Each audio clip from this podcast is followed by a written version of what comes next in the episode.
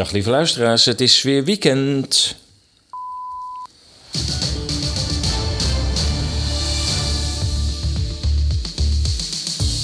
Het is weer weekend en tijd voor Radio Moddergat, de vrije podcastradio van ezas.nl.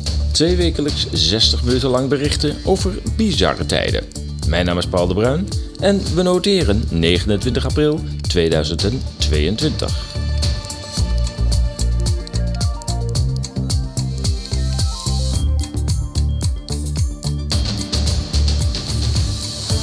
In deze uitzending adviezen over hoe Rusland ten gronde te richten. Wat is terechtgekomen van Truth Social van Donald Trump? We luisteren naar Poppencast. En we spreken over Karel van Wolveren, die weer in gesprek is met Matthias de Smet.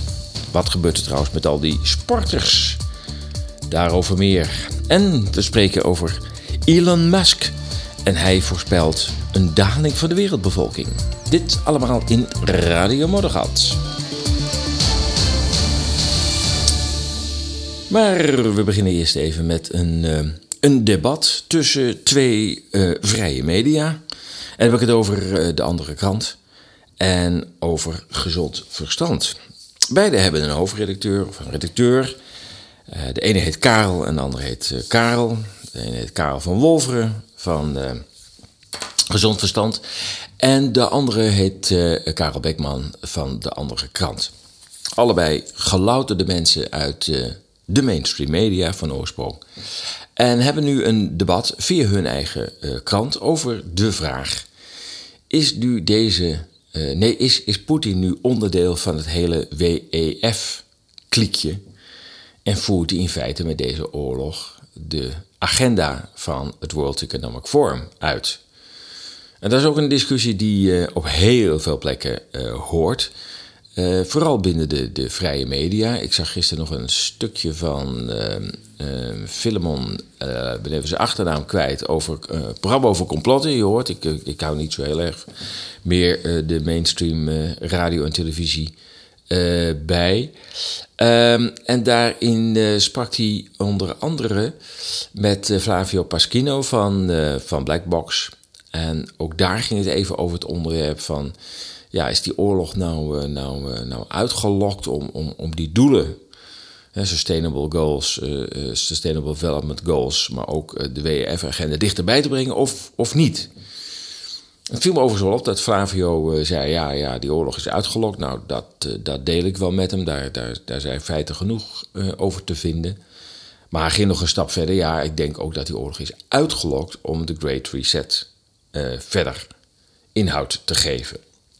Nou, dat is ook de discussie uh, tussen de beide Karels. Zoals gehoord het dan niet zozeer ging over uh, het realiseren van de WEF-agenda, maar wel over is Poetin nou een onderdeel van die Davos-kliek, van het World Economic Forum. En um, nou, uh, Karel van Wolferen zegt nee, nee, wat, wat, wat Poetin nu doet heeft, heeft een eigen agenda, een eigen dynamiek. En um, Karel Beekman zegt nou ja, ik, ik zie, volgens mij zit Um, zit Poetin toch wel heel dicht tegen die uh, WEF uh, uh, aan en kun je dat niet helemaal los van elkaar zien. Ja. Ja, mijn idee daarover is dat, dat het, vind ik, wat, wat in de vrije media iets te gemakkelijk wordt aangenomen, is dat alles wat we nu meemaken, beginnende met het, het virus, vanaf maart 2020 tot, tot ja, de, de oorlog in, want dat is natuurlijk een, een, een oorlog op dit moment van Rusland uh, tegen de Verenigde Staten op het, op het terrein van, de, van Oekraïne. Dat het allemaal onderdeel is van, ja, van één grote centrale planning. En ook van de agenda van de Great Reset. Ja, ik deel die mening eerlijk gezegd niet. Ik, ik denk dat dat je kunt constateren dat, dat de inval van, van Rusland een aantal effecten heeft die, die heel goed uitkomen in een aantal agenda's. Eén van de agenda's is, we moeten van het aardgas af. Nou, dit is, dit is een geschenk uit de hemel natuurlijk. Ik bedoel, uh, we, gaan onszelf nu dwingen onder het verhaal van ja, we moeten Poetin niet steunen. Draaien we onze eigen gaskraan dicht. Rusland draait hem dicht. Wij draaien hem zelf dicht. En gaan we zeggen, zie je wel, we moeten nu vanwege de onbetrouwbaarheid van de gasleveranties van Rusland, moeten we nu wel heel snel van het gas af. Nou, ehm, dat, is, dat is voor velen een soort bewijs van, zie je wel, dat het de uh, eh, WEF-agenda dient, de duurzaamheidsagenda dient. En ik denk, ja, dat is ook zo. Maar dat wil nog niet zeggen dat daardoor de oorlog ook is ontstaan. Er zit een hele, hele lange geschiedenis aan. K. Wolveren uh, zegt, nou nee, er zit een, een andere dynamiek achter. Uh, Rusland wil gewoon voor een deel, voor een deel niet mee in uh, het, het uit handen geven van nationale bevoegdheden. Nou, bijvoorbeeld een WHO, hè, die, die met een soort nieuwe pandemiewet uh, ja, alle landen zover wil krijgen om de handtekening bij, handtekening bij het kruisje te zetten. Om hun eigen bevoegdheden af te staan als er weer eens een virus komt. En die komt er, want ja, die is er, uh, sinds de mensheid is er een virus. Dus je kunt altijd zeggen, er is een virus en er is een pandemie. Dus de WHO is nu even weer de baas over jullie land. En Ehm, ja, dan kan de grondwet van elk land overroeld worden.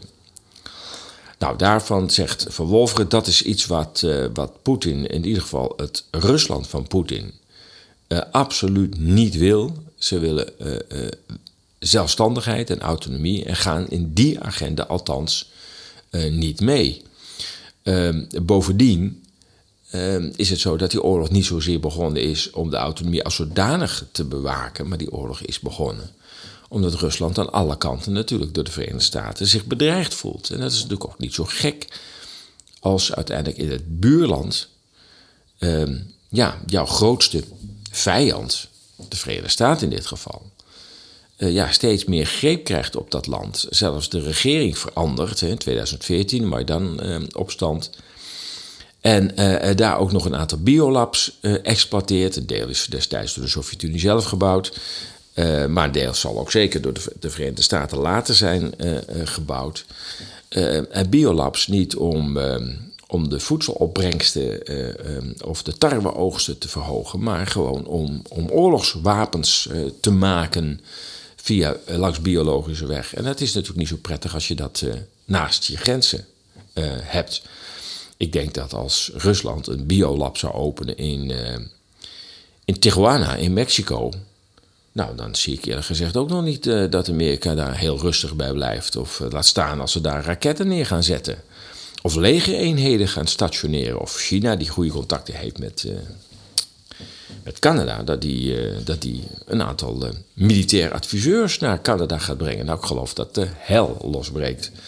Ja, blijkelijk geldt dat niet voor de Verenigde Staten. Die Verenigde Staten vindt dat, dat zij dat wel bij Rusland mogen doen. Nou, Rusland heeft, heeft een grens getrokken uh, na zoveel landen die naar, naar de NATO zijn gegaan, naar NAVO zijn gegaan. Hebben ze gezegd, nou ja, bij Oekraïne en Georgië, daar houdt het op. Um, en zeker toen in de laatste week voor de, voor de inval van de Russen, de bombardementen op het oosten van Oekraïne, waar veel Russische Oekraïners wonen, of Oekraïnse Russen uh, wonen, um, toen die bombardementen werden opgevoerd, toen was uh, ja, voor Rusland de grens bereikt. Zo van ja, nou oké, we kunnen nou toch niet meer aanzien dat na acht jaar oorlog in het oosten van Oekraïne. Um, weer de bombardementen op Oost-Oekraïne worden hervat. Notabene door de eigen regering. Hè. We praten over Oekraïne die Oekraïne bombardeert. Dat, ja, veel gekker kun je het niet krijgen. Um, en dat, dat is de eigenlijke reden. Dat is ook een beetje de lijn van Karel van Wolfgen, die, die, die zegt: ja, dat heeft een eigen dynamiek, het heeft een eigen agenda. En als dan toevallig ook nog een aantal agendapunten samenvallen, effecten samenvallen, met een, uh, een SDG, met, met, met de Sustainable Goals van de VN, dan wel met de agenda van, de, van Davos Uh, ja, zo so be it. En laten we ook heel eerlijk zijn: het Westen doet ook zijn uiterste best om de gevolgen van deze oorlog ook om te buigen naar het realiseren van hun agenda. Ik bedoel, van het gas af, ja, dat hadden we helemaal niet gehoeven. Want Rusland wilde dolgraag gas leveren. Dus wij maken eruit dat deze oorlog uh, onze agenda dient. Dat doen we zelf. We creëren zelf de situatie waarin onze agenda wordt, wordt gediend. Ja, en de grote, grote profiteur natuurlijk van deze hele oorlog is de Verenigde Staten. Ik bedoel, de Verenigde Staten uh, verstevigt zijn positie ten opzichte van Rusland. Er worden honderden miljarden aan wapens uh, besteld in de Verenigde Staten. En er zijn natuurlijk ook andere wapenfabrikanten, maar de meeste wapens worden toch in de Verenigde Staten uh, besteld. Maar dat de Verenigde Staten, in ieder geval de farmacie van de Verenigde Staten, 250 miljard hebben opgehaald aan de spuiten gaan ze nu nog veel meer ophalen aan, aan wapens. Want Europa vindt nu ineens dat ze massaal moeten gaan bewapenen. Ook wapens moeten leveren aan, aan Oekraïne. En um, ja, Amerika vindt het allemaal prima. En er is nog een derde verdienmodel van de Verenigde Staten achter deze oorlog. En dat is gas. Ja, want oké, als jullie dan geen Russisch gas willen, wij hebben het ook. We moeten het alleen helaas uh, wel in schepen stoppen en helemaal over, over de oceaan slepen, dag in dag uit. Maar jullie kunnen dat uh, prima van ons kopen. Dus dat is een, een behoorlijk verdienmodel. Een oorlog op afstand. De Verenigde Staten heeft er geen last van. Wij hebben er wel last van. En de manier waarop Europa ermee omgaat, betekent in feite dat, uh, dat uh, ja, wij eigenlijk onszelf op de slagbank leggen. En dat is eigenlijk onbegrijpelijk dat wij uh, in Europa het zover laten komen. En ik denk ook dat, dat dit Europa, dit, deze EU zijn langste tijd heeft gehad. Dit is niet vol te houden. Een EU als een soort wapenleverancier. Ja, wat ben, je wel heel ver verwijderd van waar het allemaal om begon. Vrede behouden op het Europese continent. Dat was allemaal de bedoeling ooit, in ieder geval de officiële bedoeling van de Europese uh, Unie. En uh, het lijkt erop alsof wij nu een soort bijwagen zijn geworden van de, van de NAVO. Ja, nou, ik geloof, volgens mij hebben we modderpraat ook meteen gehad. Want dit hoort eigenlijk een beetje modderpraat. Maar ik dacht, ik, ik wil daar toch eens even mee um, beginnen. Zo, nou, we hebben Koningsdag weer achter de rug trouwens. Ik weet niet hoe het uh, bij jou is geweest. Maar uh, ik was in Utrecht. Nou, ik moet zeggen, Utrecht is een beetje het, of Koningsdag van wat dat uh, twintig jaar geleden in Amsterdam was. Dus nog redelijk te behappen in omvang en in het publiek. Ofschoon het ja, ehm, woensdag toch wel tamelijk druk was. Ook al in Utrecht, al vrij vroeg zelfs.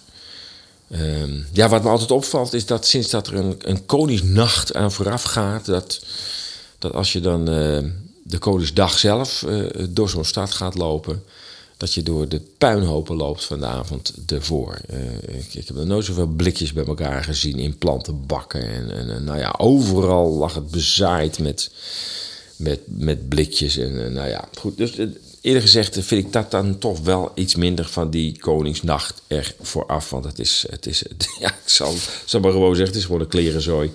Als je dan de dag daarna uh, Koningsdag wilt vieren. Nou, sommigen zeggen ik heb helemaal niks met de koning, dus ik vier helemaal niks. Dat, uh, dat kan natuurlijk ook. Goed, vorige keer hebben we een onderwerpje over, overgeslagen. En dat was uh, uh, over Donald Trump en Truth Social. Zijn eigen uh, netwerk, zeg maar, zijn eigen social media account. Het grappige is, hij heeft er natuurlijk heel lang aan, aan gesleuteld om dat voor elkaar uh, te krijgen. Inmiddels eh, schijnt het in de lucht te zijn, alleen in de Verenigde Staten. Het schijnt zelfs een app te zijn in, in Google en, en bij Apple. Dus daar zou het in te downloaden zijn. Nou, als je in Nederland woont of in Europa woont, kun je het nog niet downloaden, want het is ook niet vrijgegeven nog voor Europa. dat ligt niet aan Apple of Google, maar dat ligt aan de exploitanten van Truth Social zelf. Zijn, zijn het, grootste probleem met social media kanaal, als je dat opent, is het upscaling, het, het groter maken. Het, het vreet computercapaciteit en dat, dat, en dat vreet weer geld en kapitaal. En um, ja, er komt nogal wat voor, uh, voor kijken. En vandaar dat men heeft gezegd, nou eerst maar eens de Verenigde Staten kijken of we dat overeind kunnen houden. Dan kunnen we altijd nog uh, uitbreiden. Dus ja, het, het, het, het, is er wel. Maar ja, ondertussen gebeurt er natuurlijk ook het een en het ander in uh, social media land. Ik noemde er straks al de naam van, van Elon Musk. Um, in een, vind ik toch wel bijzonder interview met, de, met Die Welt, komt straks nog wel. Maar ook over zijn stap natuurlijk om voor tientallen miljarden, het exacte bedrag heb ik even niet op mijn netvlies staan. Ik dacht iets van iets in 40 miljard of zo. ja, dat, dat dat waard is. Maar goed, hoe dan ook. Ehm, eh, zich in te kopen in, eh, in Twitter. En ehm, zich op te werpen als eh, een man van het vrije woord. En dat hij eigenlijk wil dat het meer natuurlijke debat op Twitter weer terugkomt. Dus, dus die algoritmes er, de, eraf en die, die censorship af. En dat er weer een, een, een, natuurlijk debat komt. Dus, dus ja, dat meningen mogen verschillen. Ehm, ja, ik, ik, ik, vraag me af of waar hij de grens trekt. Want ja, ehm, als je het helemaal loslaat, dan krijg je ook een hoop vuiligheid natuurlijk. Dus de vraag is of je daar zo. Uh, of je dat helemaal ongeremd kunt, uh, kunt laten. En, en ja, man-made moderatie. Dus met andere woorden, mensen die echt de moderatie zelf bijhouden. Ja, volgens mij is dat niet te doen als je tientallen miljoenen uh, gebruikers hebt. Want ik weet niet hoeveel miljoen, honderd, een paar honderd miljoen gebruikers hebt ja, dan, dan kun je dat bijna niet meer bijhouden. Maar goed, we gaan het zien. En we moeten ook zien of Elon Musk echt dit heeft gekocht om ehm, de free speech te herstellen op, uh, op Twitter. Sommigen zeggen Twitter heeft eigenlijk wel zo langste tijd gehad. Het is een beetje doods aan het worden. Veel bedrijven zitten erop. Het, het, het, is een soort reclamefeed geworden als je als je kritisch naar, uh, naar kijkt. Financieel schijnt het ook niet zo heel erg goed te gaan met, uh, met, uh, met Twitter. Dus sommigen zeggen ja, het heeft eigenlijk alweer zijn langste tijd gehad. Ehm, het, het, het, zou wel dezelfde weg kunnen gaan. Ja, mijn stoel kraakt een beetje, dus dat hoor je. Ehm, het zou wel dezelfde weg kunnen gaan als, als, als andere social media, als, als Hives. ja, wie kent dat nog? Ehm, en dat, zo zal het ook met Twitter gaan. Dus Twitter zit in zijn nadagen en op dat moment geeft Musk daar toch heel veel geld voor uit. Ja, we gaan het zien uh, of, of Twitter weer een uh, oase van, van vrijheid wordt. Ik denk dat uh, in de tijd dat Twitter bestaat, de tijd ook al is veranderd. Ehm, ik denk dat de discussie ehm, toen Twitter begon, het, het, maatschappelijk debat. Ehm, ja, ik bedoel, er is altijd een maatschappelijk debat geweest, maar dat, dat, was toen toch wel minder fel dan nu. Ik bedoel, de samenleving zo opgesplitst over ehm, eh, onderwerpen als, uh, als, als gender, in dit geval Oekraïne ook, uh, corona, ja, noem het maar op. Mensen staan zo verschrikkelijk tegenover elkaar dat um, de vraag is of Twitter nog kan doen alsof het um, nou ja, tien jaar geleden is. Ik, ik weet het niet. Ik, ik hoop het heel erg. Het, het debat is meer dan ooit nodig. De censuur moet meer dan ooit bestreden worden, want het wordt steeds verstikkender. De EU neemt, neemt steeds meer wetten aan, wetten tussen aanhalingstekens, directieven om uh, ook in Europa de censuur nog een paar uh, tandjes uh, op te voeren. Ehm, zelfs in, in, in chats te kunnen ingrijpen via Telegram of andere versleutelde berichten-apps, zoals Signal ja, waar gaat het allemaal naartoe? Uh, uh, geen idee. Uh, nog even over de True Social van, uh, van Donald Trump. Ehm, daar heeft um, Adam Curry in zijn podcast, zijn podcast twee keer per week, op donderdag en zondag, No Agenda, samen met John C. Dvorak, heeft hij daar een, een item aan besteed. En ik laat je daar even een, een paar fragmentjes van horen. Um. We've been waiting for Trump social, Truth, Truth Social, Trump's thing, which is was supposed to be based on Mastodon. Yeah. Um, now, the CTO and the uh, and the chief creative officer of Truth Social reached out to me a few weeks ago, uh, and I and at first I thought it was a hoax, and uh, turned and these guys are like no agenda producers, like for five six years, and they Good. and they're running this thing and they, and literally the reason they reached out, I said, well, we're going to do podcasts, but we didn't want to be those guys who just did it without talking to you first, because that's what, that's what you always They've complain. been hearing nothing but me bitching yes, about the fact yes. that nobody talks to you. Yes. Ja, Adam Curry is hier heel erg blij dat hij benaderd wordt uh, vanuit een aantal mensen die met Truth Social uh, bezig zijn. En dat zijn een aantal mensen die toch al wat verbondenheid hadden met, uh, verbinding hadden met, met zijn podcast, No Agenda. Uh, Curry uh, ja, noemt zichzelf de Podfather. Uh, dat met, met de best podcast in the universe. Ehm, dat laat ik verder aan hem over. Maar hij is, zeker, hij zeker een van de belangrijkste pioniers op het gebied van professionele podcasts. En was, ja, had altijd al een beetje het gevoel van ja, iedereen begint maar een podcast. En ja, niemand kon bij mij eens een keer raadplegen hoe, hoe dat dan werkt. Hè? Wat, wat wij hebben doorgemaakt als proces naar professionele podcasting. Nou ja, hij is natuurlijk nu terecht blij dat hij nu wel benaderd wordt.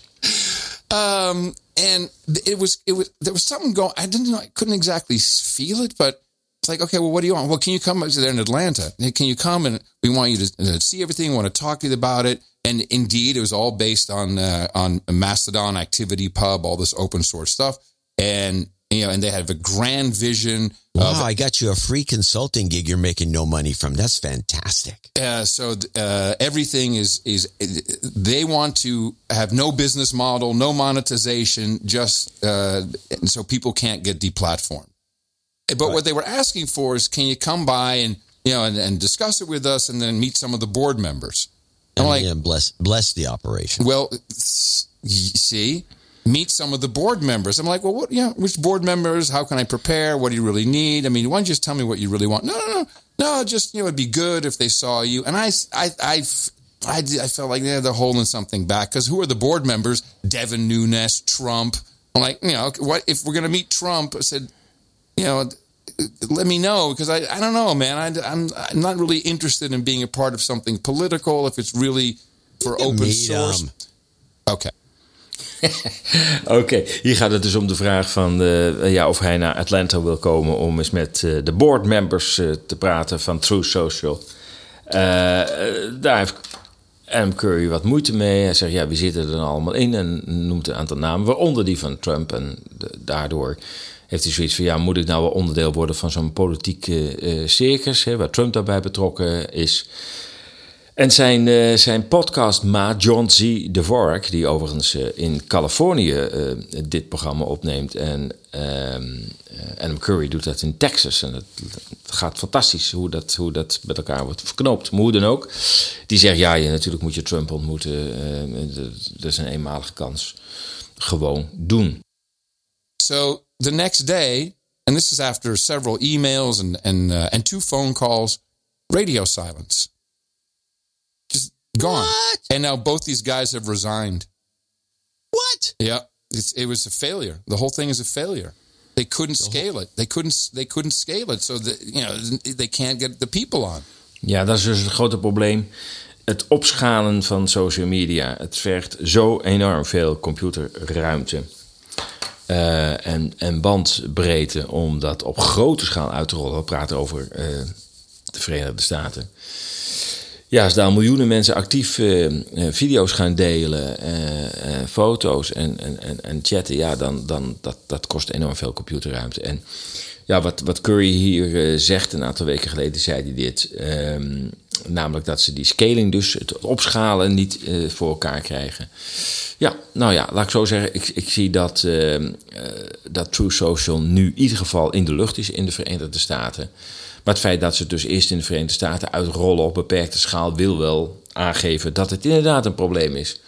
Om zoiets zoals Twitter dat heeft gedaan en Facebook dat heeft gedaan, om dat op wereldschaal werkelijk te kunnen uitrollen. Daar komt nog wel het nodige voor kijken. Technisch complex en uh, ja, er, er, komt nogal veel aan uh, investeringen bij kijken. Zover even over Truth Social van, uh, van Donald Trump en consorten.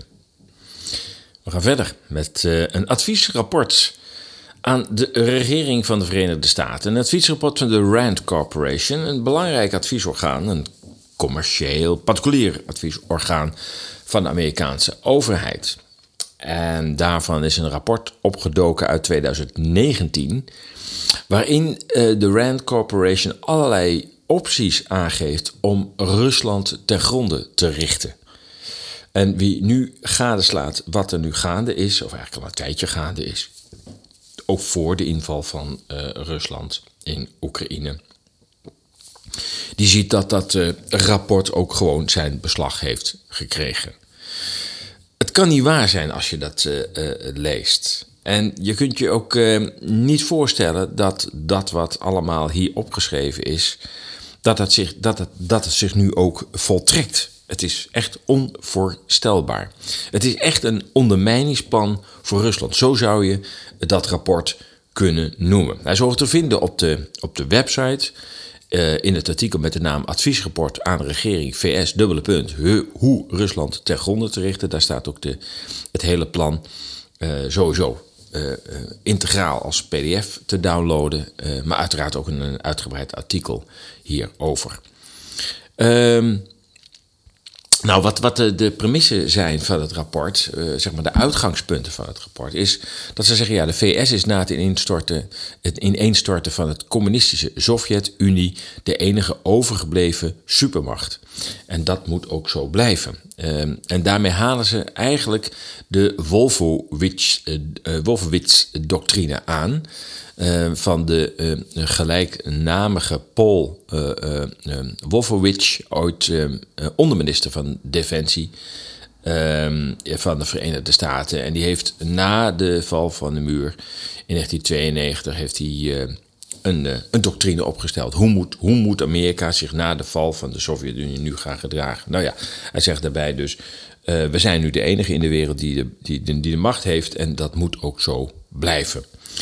Uh, verder, uh, onderdeel van de Wolfowitz-doctrine is: de VS leidt de wereld in een nieuwe wereldorde. Ik denk dat daarmee iets anders bedoeld dan, wordt dan wat nu eronder verstaan, overigens. Maar in ieder geval kun je dat vertalen als wij zijn de baas en wij bepalen hoe het in de wereld eraan toe gaat. Um, Wolfowitz zei ook in zijn doctrine dat hij weinig belang hechtte aan internationale coalities. Hij schreef: De VS kan het zelf al af. Preventief militair optreden is gelegitimeerd als het Amerikaanse belang daarmee gediend is. Dus met andere een soort first strike capability. Daar hebben ze het wel eens over in militaire termen. Met andere woorden, als wij denken dat het in ons belang is, dan delen wij de eerste klap uit. Nou, dat is precies wat Rusland nu doet in Oekraïne. Die denken, ja, jullie komen nu zo dichtbij met chemische wapens, biologische wapens en ook, eh, waar ook sprake van, van kernwapens. Wij nemen het recht, omdat het in ons belang is, om een first strike te doen en als eerste in te grijpen. Maar goed, de Amerikanen eh, eh, zeggen dat van zichzelf ook, dat zij dat recht hebben. Dat zijn natuurlijk erg riskante aangelegenheden. Uh, volgens de Wolfowitz-doctrine blijft Rusland een veiligheidsrisico voor Europa. Het is de sterkste macht op het Europese continent. Ja, dat, dat is zo, ofschoon je dat ook niet moet overdrijven. Uh, uh, misschien dat nu uh, Rusland wel degelijk een hele sterke macht weer is geworden. Omdat er natuurlijk twintig jaar lang weer geïnvesteerd is in uh, defensie. Maar toen de Berlijnse muur viel, was dat toch een andere situatie. Een sterk verouderd uh, leger. Hoe dan ook, uh, dat is de perceptie van de Verenigde Staten. en die, die geldt eigenlijk al, al meer dan 100 jaar. En verder uh, hield de, de Wolfowitz-doctrine nog in vasthouden als macht in het Midden-Oosten en Zuidoost-Azië om Amerikaanse belangen te verdedigen. Nou, dat kunnen we ook op dit moment uh, zien. Nou, die Wolfowitz-doctrine is de basis weer voor dit rapport van de Rand Corporation, waarin zij een aantal zaken uh, aanstippen om Rusland hard te treffen. Nou, ik noem een paar dingen op. Je moet het artikel maar verder lezen. Eerste advies is bijvoorbeeld saboteer de gasexport van Rusland. Bam, daar hebben we hem al. Nou, dat is precies wat er nu uh, gebeurt. Ik neem even een, een slok uh, koffie. Dat is nou precies wat nu gebeurt. Ehm, ehm, kijk, ze, dat saboteren is letterlijk ook gebeurd. Doordat toen de, de Nord Stream 2 werd aangelegd... hebben de Amerikanen tegen het Zwitserse bedrijf dat het aan het aanleggen was gezegd... van als je nu niet stopt dan uh, zullen we je uh, in de Verenigde Staten kapot maken. Uh, de Zwitsers hebben zich toen teruggetrokken. Ik geloof dat het nog iets van ja, 100 kilometer pijpleiding moest worden aangelegd. En toen zei Rusland, dat kunnen wij zelf ook, die laatste 100 kilometer, dus naar Duitsland.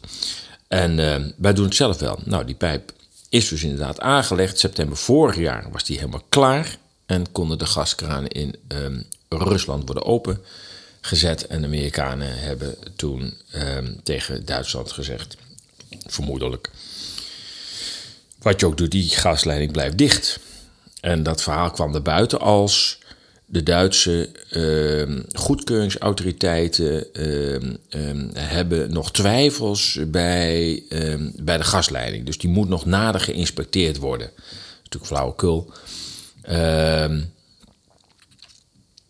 Het mocht gewoon niet van de Verenigde Staten. Saboteer de gasexport. Nou, daar zijn we nu hard mee bezig. Europa doet daar uh, als een. Uh, ja, ja, hoe moet ik Europa eigenlijk typeren op dit moment? Ik weet het niet het, het, het opereert totaal niet meer. Het, het, het, het, het, is geen zelfstandige eenheid wat het ooit had moeten worden met een eigen buitenlandse politiek. Ehm, ja, we zijn toch wel een loopjongen van de Verenigde Staten geworden. Net zo goed als de NAVO ook een militair instrument van de Verenigde Staten is. Het is heel vervelend dat het zo is gelopen. Dat had echt de andere kant op moeten gaan. Tweede advies uh, is, nog eens als dat boordevol advies, ik noem er een aantal, steun extremistische groepen. Met andere woorden, uh, ga stoken. En dat is wat je dus ook op grote schaal uh, ziet in Afghanistan, in Syrië, waarbij um, de westerse uh, krachten um, ja, allerlei oppositionele groeperingen ondersteunen. Um, ISIS onder andere, uh, IS is natuurlijk behoorlijk ondersteund door het Westen. Ja, ook al hakken ze de, de hoofden van, van burgers af. Als, uh, als zij tegen onze vijand zijn, dan, uh, dan vinden we het ook prima en dan steunen we ze gewoon. Nederland heeft er ook een beetje aan bijgedragen. Nederland doet altijd een klein beetje een duitje in het zakje. Uh, bij ISIS hebben ze geloof ik pick-up trucks geleverd. En, nu weer heb ik begrepen dat, dat Nederland tanks, ik wist niet dat we ze nog hadden, maar goed, naar, naar Oekraïne stuurt. Ik dacht dat we de tanks leaseden van Duitsland. Nou, hoe dat precies in elkaar zit, dat, uh, dat weet ik niet. Maar ook, ook nu uh, schaart Nederland zich weer in de, in de Amerikaanse coalitie. Uh, in, in de oorlogen die de Verenigde Staten wenst. Um, het gekke is dat het allemaal in NAVO-verband gaat. NAVO was ooit een verdedigingsorganisatie. Maar ja, er viel op een gegeven moment ook niet zo heel veel meer te verdedigen toen de Sovjet-Unie in elkaar zakte. En Poetin uh, vrede zocht met, uh, met Europa vanaf 2000. En de NAVO dat ook constant afwees. Ik begrijp het ook wel, want stel je voor dat die vrede in een goed verdrag ooit was gekomen met goede garanties. Dan had de NAVO ook opgeheven moeten worden. En dan was de wapenindustrie van de Verenigde Staten toch duidelijk gedecimeerd. Dus dat, dat kon absoluut niet gebeuren. En nou ja, we weten nu, dat is ook niet gebeurd. Um, even kijken. Um, ja, ook, ook um, een, ja, een derde uh, advies is zorg voor onrust onder de bevolking. Nou, we weten uh, over de vermeende schandalen rondom Trump, hè, waarbij Trump tijdens zijn presidentschap ervan werd beschuldigd enge contacten te onderhouden met de Russen en met Poetin. Daar zijn de meest waanzinnige dingen over, over geroepen. Ook dat, dat Poetin Rusland zich gemengd zou hebben in de Amerikaanse verkiezingen. Ja, het gekke is dat de Amerikanen, die maken er helemaal geen rijm van. Dat ze gewoon onrust onder de Russische bevolking uh, uh, aan, het, aan het veroorzaken zijn. En dat doen ze via internet en dat doen ze via, via, duizenden trollen. dat doen ze via radio en televisie als, als ze dat um, in, in Rusland um, door kunnen krijgen. Um, dus de Amerikanen maken er ook helemaal geen geheim van. Van ja, natuurlijk mengen we ons in jullie land en we proberen jullie bevolking uh, op te stoken tegen de regering. En dat staat gewoon ook in, in, in de rapporten. En dat, uh, dat, dat, dat maakt geen enkel westers medium uh, een probleem van. Geen rel. Niemand die zegt, ja maar wacht eens, we kunnen toch niet in Rusland gaan zitten stoken? Jawel, dat kan wel. Dat is gewoon regeringsbeleid. Uh, nog zo eentje. Bevorder de emigratie van jong hoogopgeleiden. Oftewel, ontdoe Rusland van zijn high potentials. Ja, je moet er maar opkomen. Hè? Dus probeer een beeld te schetsen voor jongeren dat het in het Westen veel beter is. Probeer een beeld te schetsen waarin uh, je eigenlijk aangeeft dat er voor jongeren geen toekomst is in, uh, in, in Rusland. En verleidt ze dus uh, om te verhuizen, te emigreren naar het Westen. Uh, dat staat letterlijk: demoraliseer de bevolking. het is een, demoralisering is überhaupt een heel belangrijk instrument in de psychologische oorlogsvoering tegen een land. Hè. Proberen de tegenstander te demoraliseren. Met legers werd het ook altijd gedaan. Je moet dat er proberen, jouw vijandige leger het idee te geven dat het echt hopeloos is dat ze nog tegen je blijven vechten, dat ze toch wel gaan verliezen. Nou, dat, die tactiek wordt nu op de Russische bevolking toegepast. En onder het kopje totale ontregeling van Rusland, uh, uh, dat is uiteindelijk uh, de bedoeling, constant ehm, ehm, allerlei pogingen in de randgebieden van Rusland om de boel op te stoken. Dat is uiteindelijk ook in Oekraïne gebeurd, 2014, met de Maidan-revolutie werd het genoemd. Maidan-opstand. Het werd hier gepresenteerd als jongeren die voor hun rechten opkwamen, die graag bij Europa wilden horen. En het punt is, er is nog niet eens zoveel aan gelogen, want in, in, in, vooral het westelijk deel van Oekraïne, wat traditioneel altijd westers georiënteerd is geweest, dat, dat wil ook inderdaad bij Europa horen. Daar is dus niks aan gelogen. Uh, maar ja, er is ook nog een middendeel en een oostelijk deel. En daar wordt het al een stuk genuanceerder. In het oostendeel is het helemaal niet genuanceerd. Die wil het absoluut niet. Dus um, je weet dat als je dat gaat, gaat doen, als je, als je, als je zeg maar, de Oekraïnse bevolking gaat opstoken en gaat zeggen: je moet bij het Westen horen, of nog een stap verder, je moet bij de NAVO uh, worden ingelijfd. Um, ja, dan weet je dat je dat land tot op het bot uh, verdeelt en ontregelt. Um, ja, en dat is nu dus ook gebeurd. Um, Rusland is uh, uiteindelijk 24 februari de grens overgestapt. En gezegd: Het is uh, nu afgelopen, dat uh, gerommel in onze achtertuin. Um, ja, je ziet dat de burgerbevolking daar weer het slachtoffer van is. Oekraïne is al vaker slachtoffer geweest van ambities van grootmachten. Dan hebben we het over het Ottomaanse Rijk, hè, wat nu Turkije is. Uh, de Habsburgers hebben een, een stuk van Oekraïne uh, gehad. Het, uh, nou, het, Tsarenrijk. De Engelsen hebben een slag geleverd om Oekraïne op de Krim in 1853, 800.000 doden. kortom, Oekraïne is constant speelbal geweest omdat het tussen grootmachten heeft gelegen. De huidige grootmachten, maar ook de voormalige grootmachten. Wat ik zei, het Ottomaanse Rijk, de Habsburgers.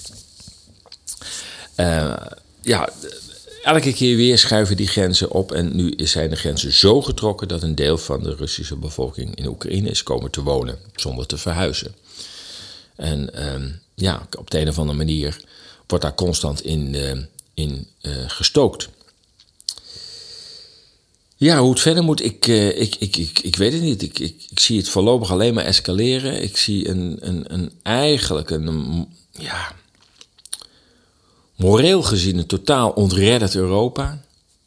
Totaal niet in staat om fatsoenlijke alternatieven te bieden. Uh, volledig aan de leiband loopt van de Verenigde Staten. Met nog meer oorlog, nog meer geweld, nog meer vluchtelingen. Wat overigens ook nog een bijzonder onderwerp is, natuurlijk vluchtelingen. Want wat me is opgevallen, is dat volgens de UNHCR, de vluchtelingenorganisatie van de Verenigde Naties, er nu 5 miljoen uh, Oekraïners hun land zouden zijn ontvlucht. Nou, ik neem aan dat die cijfers kloppen. Maar toen dacht ik, 5 miljoen in twee maanden tijd. Dat is wel heel veel. En toen ben ik gaan kijken op dezelfde website van de, de UNHCR. Van, hoe is dat destijds met de Syrische vluchtelingen eigenlijk geweest? Er zijn er ook 5 miljoen gevlucht. Met golven, maar in het totaal tijdsbestek van 8 jaar. En ik had het idee dat het in Syrië toch nog wel heftiger aan toe ging. Maar dat, dat kan ik moeilijk beoordelen. Maar dan denk toch in twee maanden tijd 5 miljoen mensen uit Oekraïne. Dat is wel heel erg veel. Is dat omdat dat, dat ze mobieler zijn? Dat ze gewoon, nou ja, Oekraïne is natuurlijk niet een heel arm land. Het is wel een heel corrupt land, maar het is toch, toch niet straatarm. Dus mensen hebben gewoon een auto en kunnen gewoon in de auto stappen en naar, uh, naar West-Europa rijden. Is dat het misschien? Dat, dat daardoor zoveel mensen ineens in beweging zijn gekomen? Ik weet het niet. Het is een vraagteken en ik heb er geen antwoord op. Wat, wat, wat, wat me ook opvalt is de, voor de enorme uh, positieve houding uh, ten aanzien van, van die vluchtelingen. Ik las nou laatst dat, dat de Nederlandse overheid uh, huizen gaat bouwen voor Oekraïnse vluchtelingen. Ik denk, wat? huizen gaan bouwen voor, voor vluchtelingen. Wat hebben we met al die andere vluchtelingen de afgelopen jaar gedaan? Die werden in centra werden die opgevangen. Of opgesloten, het is maar net hoe je het noemt. En nu begrijp ik dat, dat, dat als de Oekraïners zich bij een centrum melden en er is geen plaats meer, dan worden de, de, de andere vluchtelingen eruit gezet. Tenminste, dat las ik in mainstream media. En je weet, als het in mainstream media staat, dan is het waar. Um, en waarom gaan we huizen bouwen voor vluchtelingen? Willen we, willen we ze ook hier houden? Is dat een onderdeel van een plan? Waarom, waarom? Die mensen komen toch hier naartoe om, om aan de ellende te ontsnappen, maar hebben in heel veel gevallen gewoon nog een huis staan in Kiev en Lviv en, en, andere steden van Oekraïne. Dus die willen straks weer terug zodra het rustig is. Waarom gaan we huizen voor ze bouwen? En, en waarom is die wet verplaatsing burgerbevolking weer actief geworden vlak voordat de Oekraïnse vluchtelingen kwamen? Kortom, er is hier meer aan de hand. Ik, heb, ik, ik stel de vraag, maar ik heb er ook geen antwoord op. Maar er is hier wel meer aan de hand dan in een situatie van bijvoorbeeld Syrië, toen de Syrische vluchtelingen hier naartoe kwamen. Dit zijn, dit, de vluchtelingen zijn sowieso gewenst, gewild, welkom.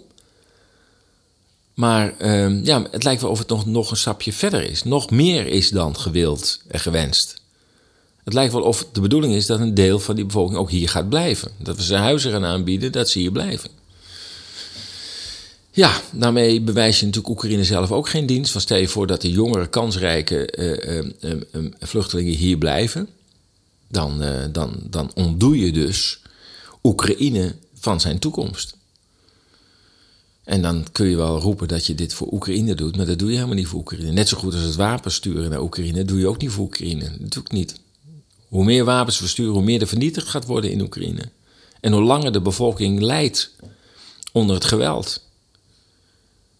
En er is al verschillende pogingen ondernomen vanuit Rusland om tot een wapenstilstand te komen. En dat had rust gegeven.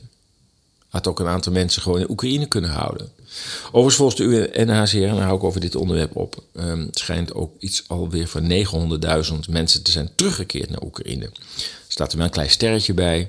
Er is veel grensverkeer tussen Oekraïne en de omliggende landen. Dus wij weten niet of daar ook nog mensen in zitten die elke dag pendelen. Uh, en welke mensen permanent zijn teruggekomen. Maar er is alweer blijkbaar een stroom terug naar Oekraïne. En dat begrijp ik ook wel. Het land is niet totaal vernietigd. Mensen hadden een redelijke welvaart. En ik kan me voorstellen dat je niets liever wil dat als het rustig is, dat je weer terug wil naar je eigen land. Het is wel mooi uitzicht zo. Ja? Ja. ja dat is, uh, ja, dat is elke keer weer genieten zo. Ja. Dus even kijken. Ik doe eens even een klein, uh, klein inleidingje. Uh, we zitten hier met Paul Bruin. Ja, dat klopt. Dat zeg ik goed toch? ik zeg altijd namen fout, hè. dat heb ik al vaker in de podcast. Oh, nou, dus dit keer toch in één keer In één keer goed. Ja, ja, ja. ja. Kijk, het wordt steeds beter. Het duurt 62 afleveringen, maar...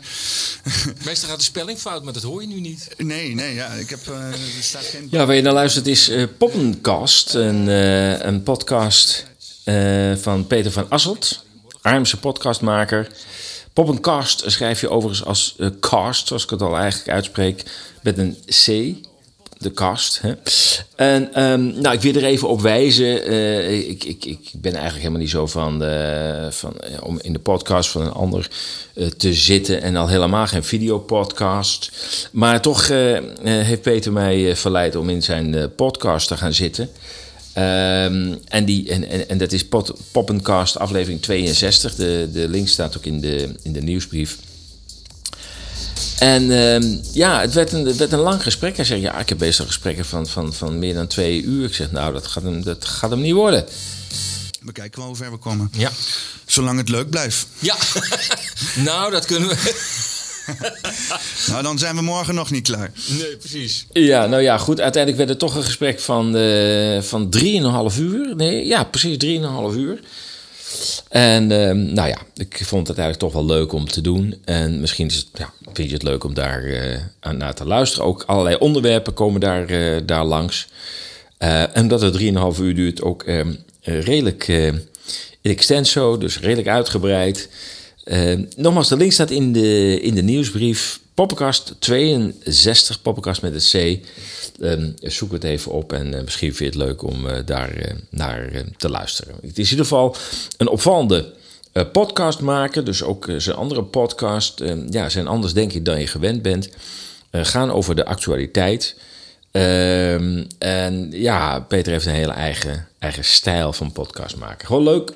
Kijk er eens naar, luister eens naar Poppenkast. Dit is Radio Moddergat, wereldwijd te beluisteren op Spotify, Soundcloud en Apple. En ik vergeet nog eigenlijk uh, TuneIn en Castbox.fm. Uh, zag ik uh, laatst dat, dat we er ook op staan. Oké, er zijn steeds meer platforms die automatisch kablijkelijk um, podcastkanalen overnemen. Ik, prima, zou ik haast zeggen. We gaan naar ehm, het gesprek tussen Karel van Wolveren en uh, Matthias de Smet. Matthias de Smet is natuurlijk langzamerhand wel wereldberoemd in de alternatieve media. Uh, hij uh, is voor de tweede keer op bezoek bij Karel van Wolveren. Uh, bij hem thuis zie ik. Karel van Wolveren is dus de redacteur, hoofdredacteur van een initiatiefnemer van Gezond Verstand. Uh, en Karel is zeer geïnteresseerd in uh, de opinie van uh, Matthias over. Ja, oké, we hebben het over de psychologie van, van mass formation, mass psychosis, formation gehad. De, de, psychologie van de massa beïnvloeden. Maar wat drijft nu eigenlijk degene die dit doen? De, de, de de grote bedrijven, wat, wat drijft hun nou precies? En ik wilde graag weten van jou of jij ons iets meer kan vertellen over de psychologie van die lieden die belangrijk zijn in dit geheel. Dus vooral ook de hypermiljardairs. Niet zomaar multimiljardairs, maar, maar mensen met een, met een vermogen wat eigenlijk onvoorstelbaar is. Uh, en waarmee ze dus op een hele directe manier uh, het wereldgebeuren kunnen beïnvloeden. Is daar literatuur over? Wat, wat, jij, wat jij kent. Kan jij daar iets over zeggen? Wel, ik, ik heb me inderdaad vooral bezig gehouden met de globale dynamiek, de psychologische dynamiek die leidt tot de opkomst van, uh, van totalitarisme uh, en van, van de totalitaire staatssystemen. een dynamiek waarin zowel dat is zeer belangrijk, de bevolking, een deel van de bevolking, niet helemaal, hè, verre van, maar een deel van de bevolking als ook uh, uh, de totalitaire leiders zelf gegrepen zitten. Dat is ja. een, een, een, eerste zeer belangrijk iets, denk ik, omtrent die leiders.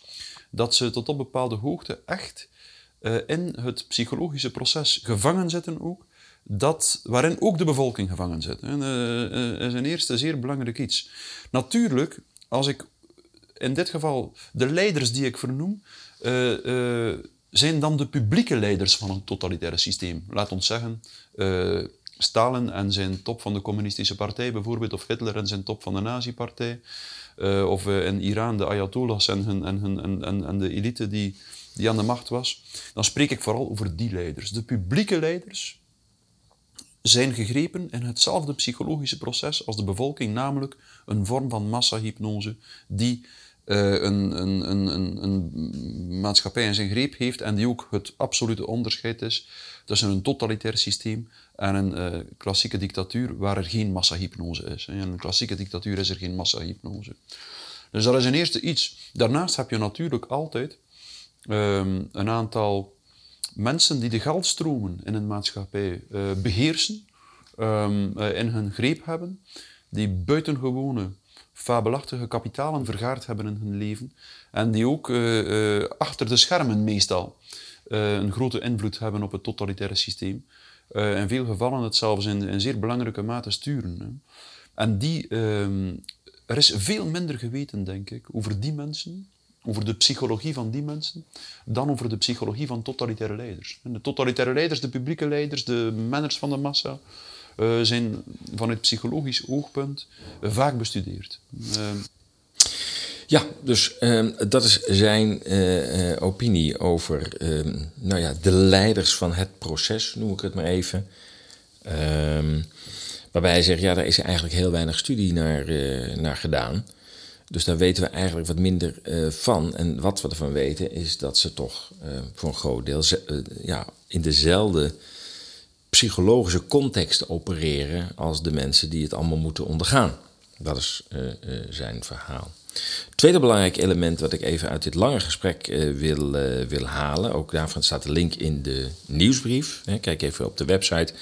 Gewoon op de homepage hier linksboven een knopje nieuwsbrief staan. Meld je er even voor aan. En ehm, uh, alles wat ik hier vertel en de, de bronnen en zo, die staan in die, in die nieuwsbrief.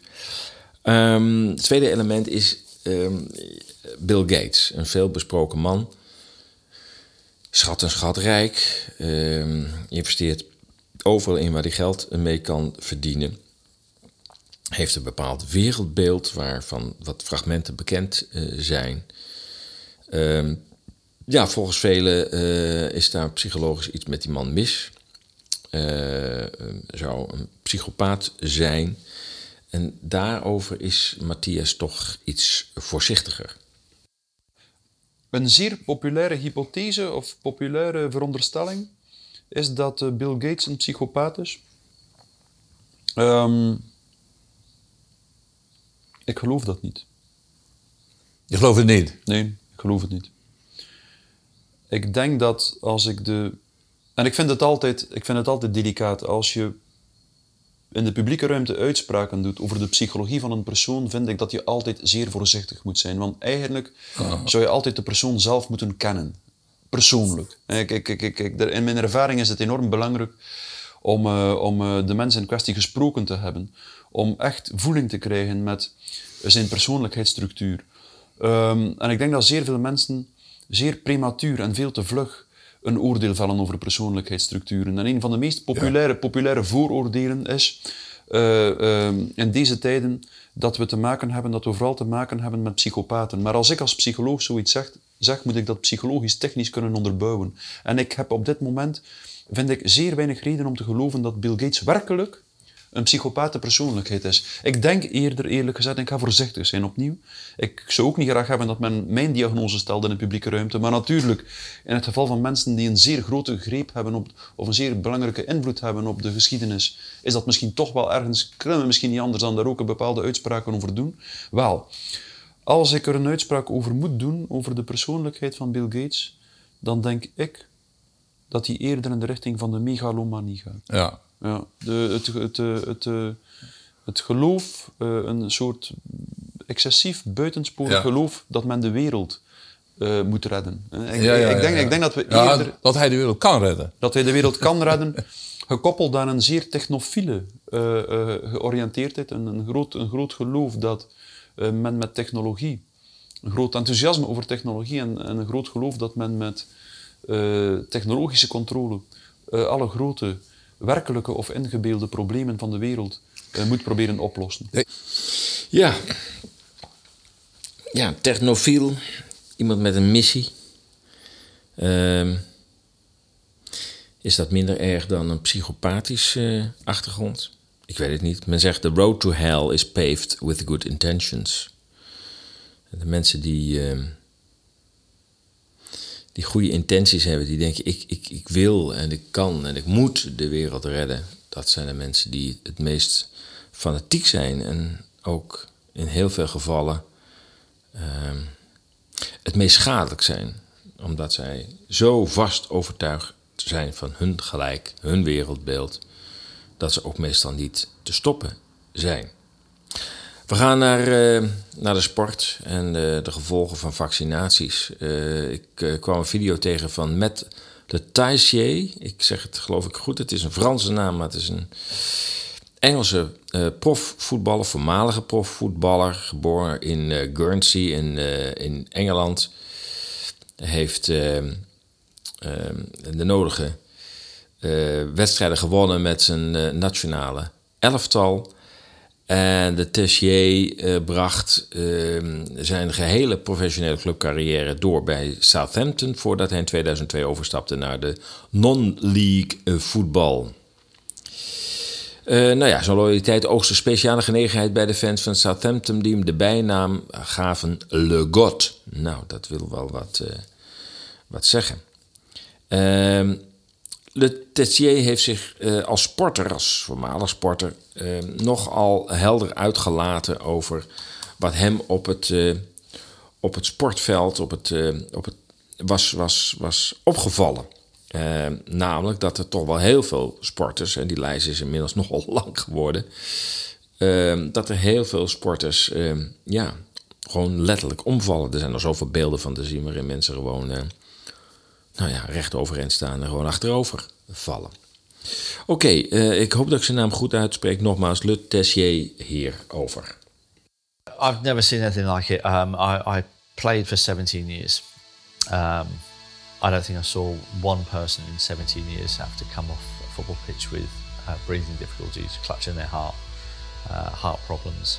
Um, you know, there have been very rare occurrences. Uh, Mark Vivian Foe, uh, Fabrice Wamba, very high profile stuff. Um, but they were few and far between. And the, re- the, the reason you remember them is because they were so few and far between and they were um, eye opening things.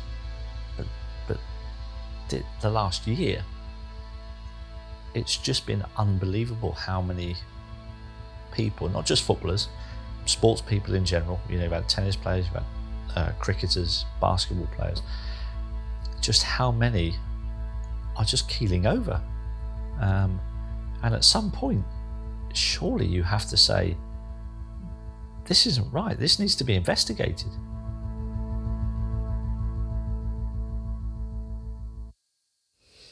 Ja, met grote verbazing zegt hij van ja, ik, ik, ik, ik eh, voetbal al 17 jaar, maar eh, ik heb 17 jaar gevoetbald.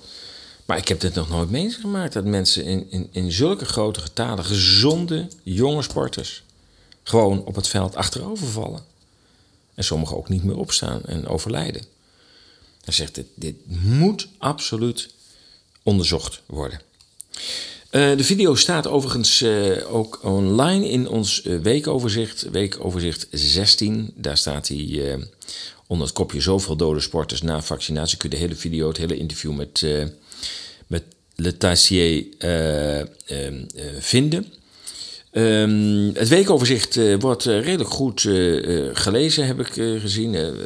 ik had eerst natuurlijk een, een dag overzicht, drie, vier berichten per dag. Maar dat betekent dat mensen dus in feite elke dag de website moeten bezoeken. En ja, het is toch wel bekend dat op dit moment met het mooie weer, uh, de feestdagen, het gevoel dat alles achter de rug is, het bezoek aan alternatieve en vrije websites, misschien mainstream media ook, maar dat, dat weet ik niet, toch wel behoorlijk is afgenomen. omdat iedereen denkt, nou ja, we zetten er een punt achter, het is voorbij. die oorlog in Oekraïne, ja, dat is toch wel wat verder weg dan, dan dat hele virus gebeuren. Um, en toen ben ik overgestapt naar een weekoverzicht. Eens in de week, de, nou, naar mijn idee, de meest opvallende berichten. Soms ook wat, wat, vrolijkere berichten ertussen. We moeten het ook niet te zwartgallig willen maken. Uh, ik, ik verzet me een beetje. Ik geloof dat we tegen de tijd aan zitten inmiddels. Maar goed. Uh, ik verzet me een beetje tegen, tegen, tegen al die berichten. Uh, zowel in mainstream media, maar ook ja, bij een aantal collega's in de vrije media. Dat uh, ja, die, die, die constant maar voorspellingen doen. Uh, dit gaat er gebeuren, dat gaat er gebeuren. En ja, weet je, als, als je het heel goed kunt onderbouwen, prima. Maar soms denk ik, ja, daar, daar heerst ook constant maar dat, dat inspelen op die angst. Weliswaar met een andere invalshoek, maar het blijft, het blijft maar de angst voeden. En ik, ja, ik zoek met enerzijds, anderzijds, ja, het heet niet van niks zo, zoek ik toch een beetje een middenweg. Aan de ene kant wel waarschuwen, er zijn ernstige dingen aan de hand en we moeten daar alert op zijn. En we zullen er ook een aantal keren eh, tegen moeten strijden, omdat het anders de verkeerde kant op gaat. Maar uh, ja, we moeten ook erkennen, de zon schijnt. We zitten inderdaad nu op de terras. Uh, nogmaals, het is, een, het, is, het is een soort schijnsituatie. Uh, pas ermee op. Daarmee wil niet zeggen dat alles voorbij is, want er, gaan nog heel veel processen gewoon door. Dus het is, is dat, dat, dubbele dat er is. Maar ja, ik wil ook wel laten zien, we leven ook nog gewoon door. Hè? Het is ook het leven in het hier en, en, en nu. Hè? Robert Jensen heeft zijn eigen online uh, show, de Jensen Show.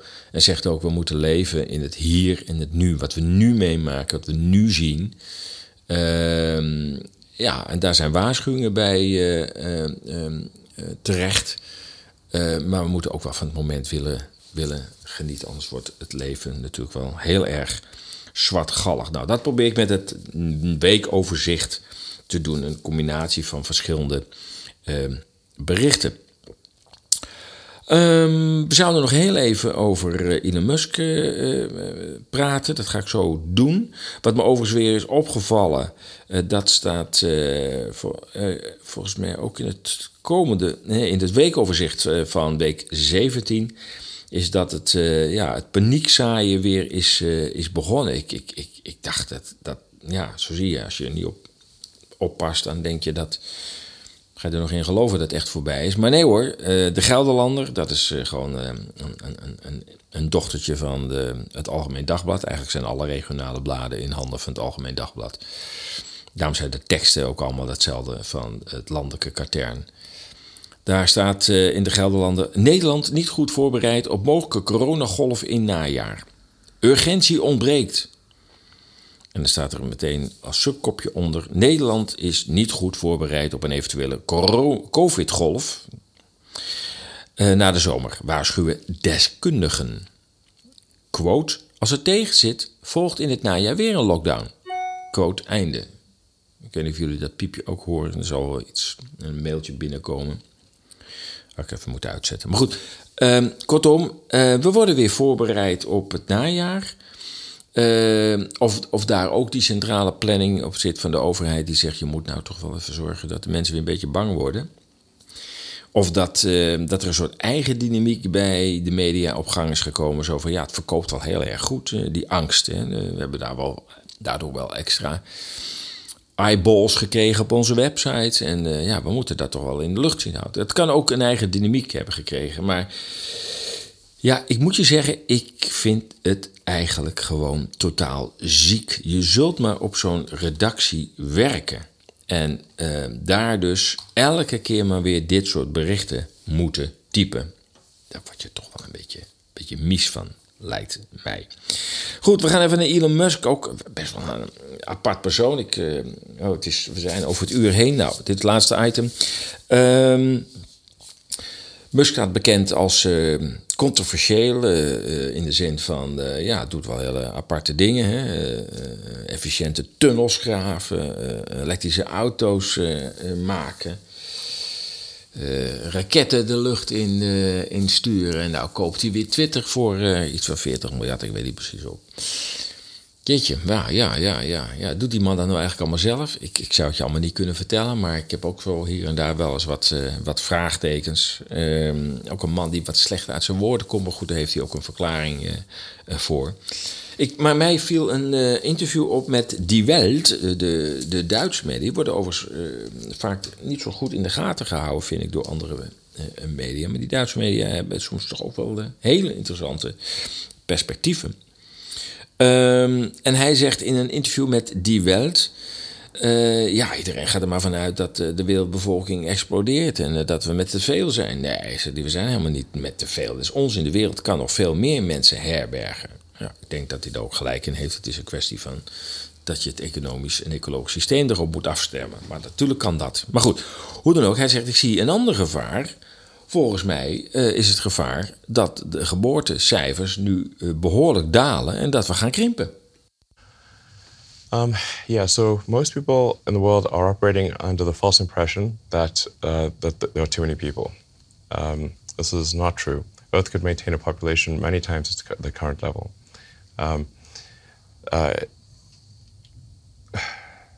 and the birth rate has been dropping like crazy.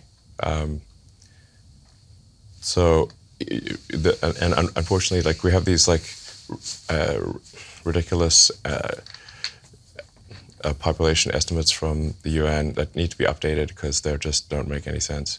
Um, really, you can just look at say, what was the birth rate last year? How many kids were born? t- multiply that by the um, life expectancy, and so say, okay, that's how many people will be alive, uh, you know, um, in the future. Uh, and then say, is the trend for birth rate positive or negative? It's negative. So that's the best case, unless something changes with the birth rate. Um, I mean, you can look at take take Japan for example. I think uh, I'm just going off memory here, but I think the population is roughly 110 million. Um, but last year, um, if you take the uh, number of uh, children born times the life expectancy, which is 85 years, it's very impressive uh, life expectancy. Then Japan would uh, have, I think, around uh, 68 million people.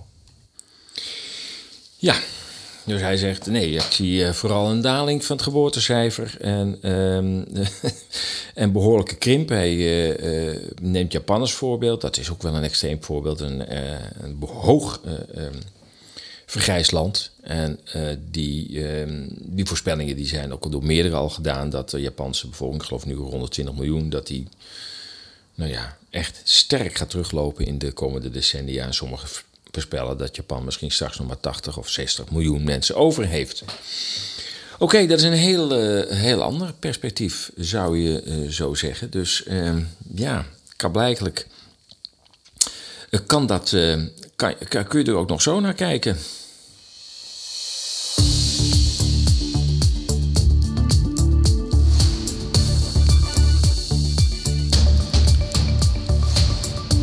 En dan zitten we weer op. Het Radio gaat. We gaan er direct uh, met een uitspijtje uh, uit, zoals dat heet. Uh, doen we ook nog even van Elon Musk. Ook wel interessant om even te horen. In ieder geval, het was weer de uitzending. En gedateerd 29 april 2022. Als je deze uitzending hebt gewaardeerd, bezoek dan onze donatiepagina op ezas.nl. De Ezas nieuwsbrief is onmisbaar als je niets van Ezas wil missen. Ben je nog niet geabonneerd? Meld je dan aan via ezas.nl slash ezas-volgen.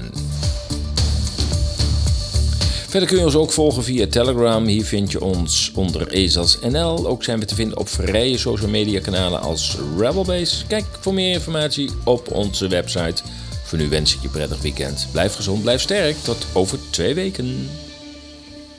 Um, it's crazy to shut down nuclear power plants. Uh, now especially like if you're in, in, a place where there's not natural disasters you know so like if you're maybe somewhere where there's severe earthquakes or tsunamis or something like that it's more uh, uh, you know of a question mark as to i mean maybe you know but if, if there's not like massive natural disaster risk which germany does not have then there's really no danger with the nuclear power plants